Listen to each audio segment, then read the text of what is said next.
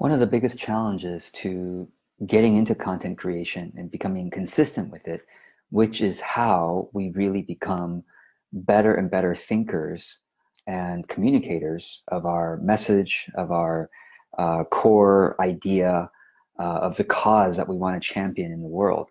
It's consistent content, right? So how do we become one of the one of the challenges of becoming consistent is the performance anxiety. You think that you're making content for your audience or for the world, and you're you're imagining I don't know you're maybe you're imagining um, critical faces looking at you, or you're imagining certain people in your family or or whatever that might crit- criticize you and think, oh, who who are you to be making videos? Who are you to be writing blog posts or whatever? You're just, you know, so and so, right?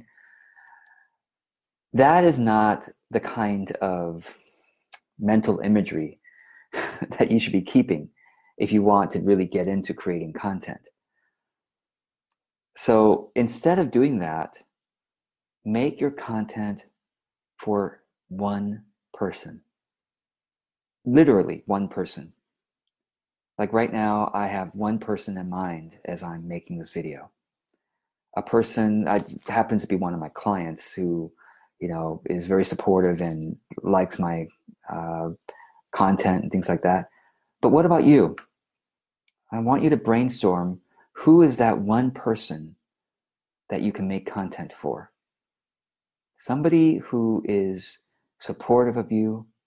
It could be a friend, you know, it could be it could be somebody in your family, but it's maybe it's a colleague, maybe it's a client, a friend, somebody who is just you you can't really do anything wrong in their eyes. They're they're just incredibly accepting and welcoming of anything you you attempt to do. Very supportive. And and also somebody who probably will benefit from your message, who who actually wants to know what you want to say.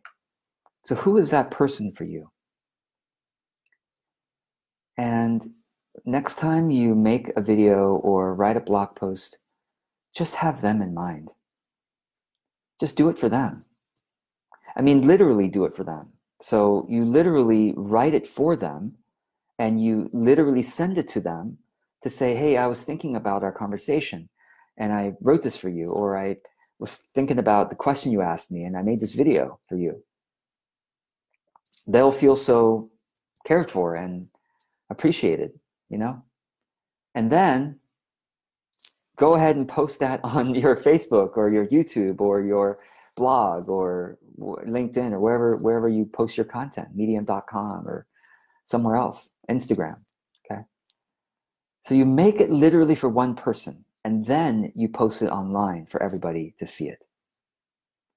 So this is uh, this is actually how um, you all of us have heard of Tim Ferriss and the four hour work week. Well, some people don't know that the back the background of that story is that he actually first drafted a book thinking he was writing a book. And then after he drafted the book, he really didn't like it. It didn't it sounded too formal or whatever. It didn't didn't really work for him. So he deleted the draft of the book.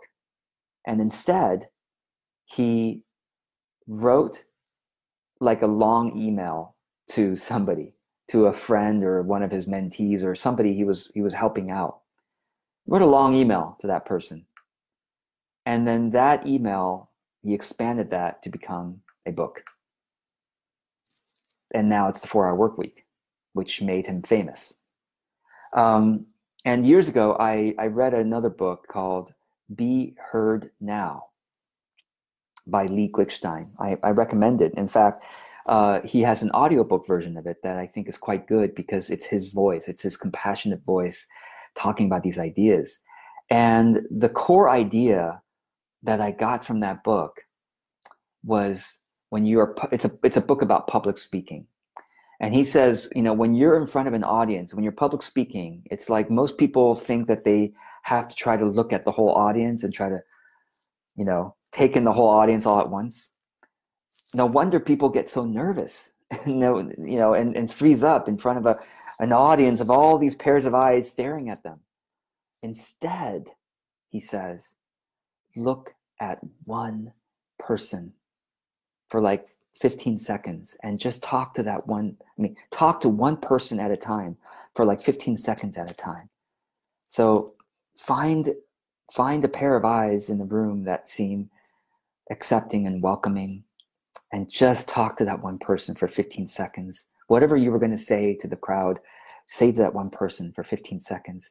Look at their, you know, smile at them, look at their facial expressions. After that, you can then switch to another pair of eyes in the, in the group that is welcoming and and land on that and then talk to them for for 15 seconds, whatever you are going to say. And by doing that, what's the weirdest thing is that the whole audience actually feel connected when you are connected to one person. The whole audience kind of joins in that resonance you have with that one person. That is the core message that I got from from his book. Be uh, be heard now. Again, get the audio book. I think it's a it's a good version of it. And that's what I'm saying to you today as well. When you make your videos, when you write your things, if you're not doing it consistently, it's probably because you're anxious about it. You're, you have performance anxiety.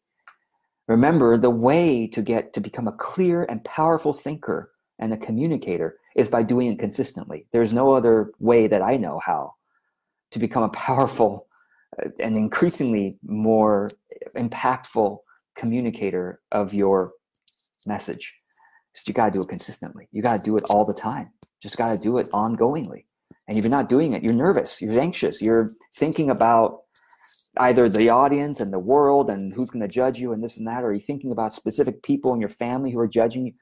Those are not, think of that one supportive person and, and make the content for them. And you can switch people, you know, along the way, of course. So uh, if you already have clients, right? Let me speak to those who have clients and those who don't. If you already have clients, you're already meeting with clients, then I recommend that after every client session, you take one minute. You have one minute. That's all I'm asking of you. One minute after every client session to jot down the answer to this question what question did your client come to the session with? That's really it. That's that's all I want you to answer. What question or problem did your client come to the session with? And then make a piece of you know, you've had your session with them, maybe sometime later or sometime that day or whatever, whatever works for you.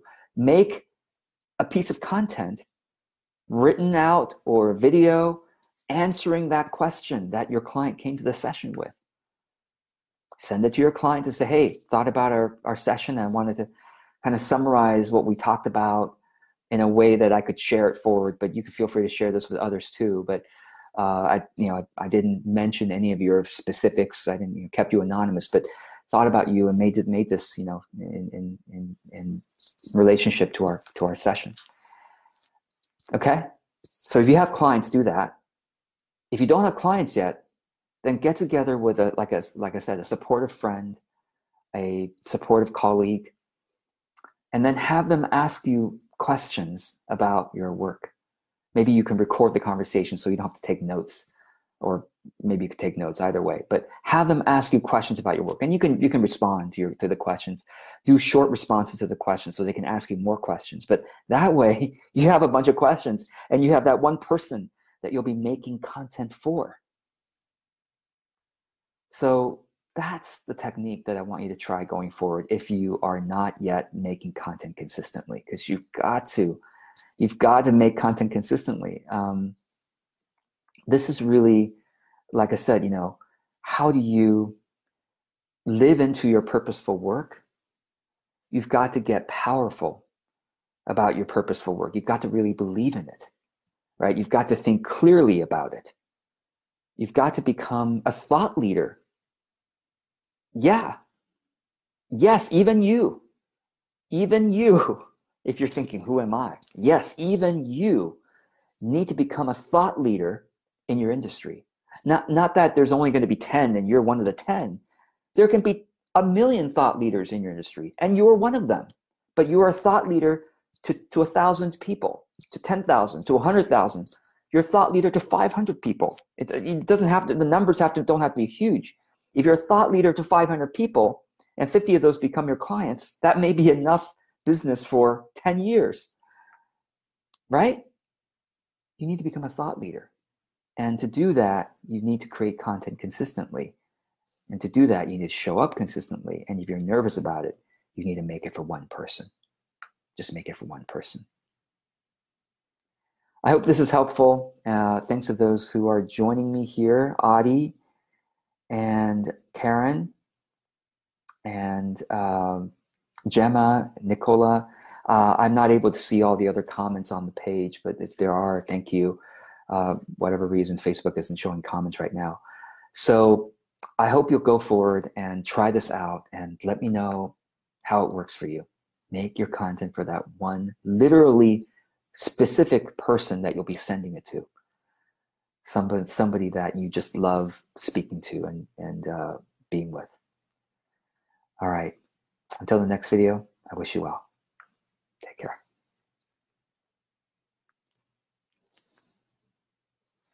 If you're planning your business for the next year, why not do it with me in a group using my business model as a guide?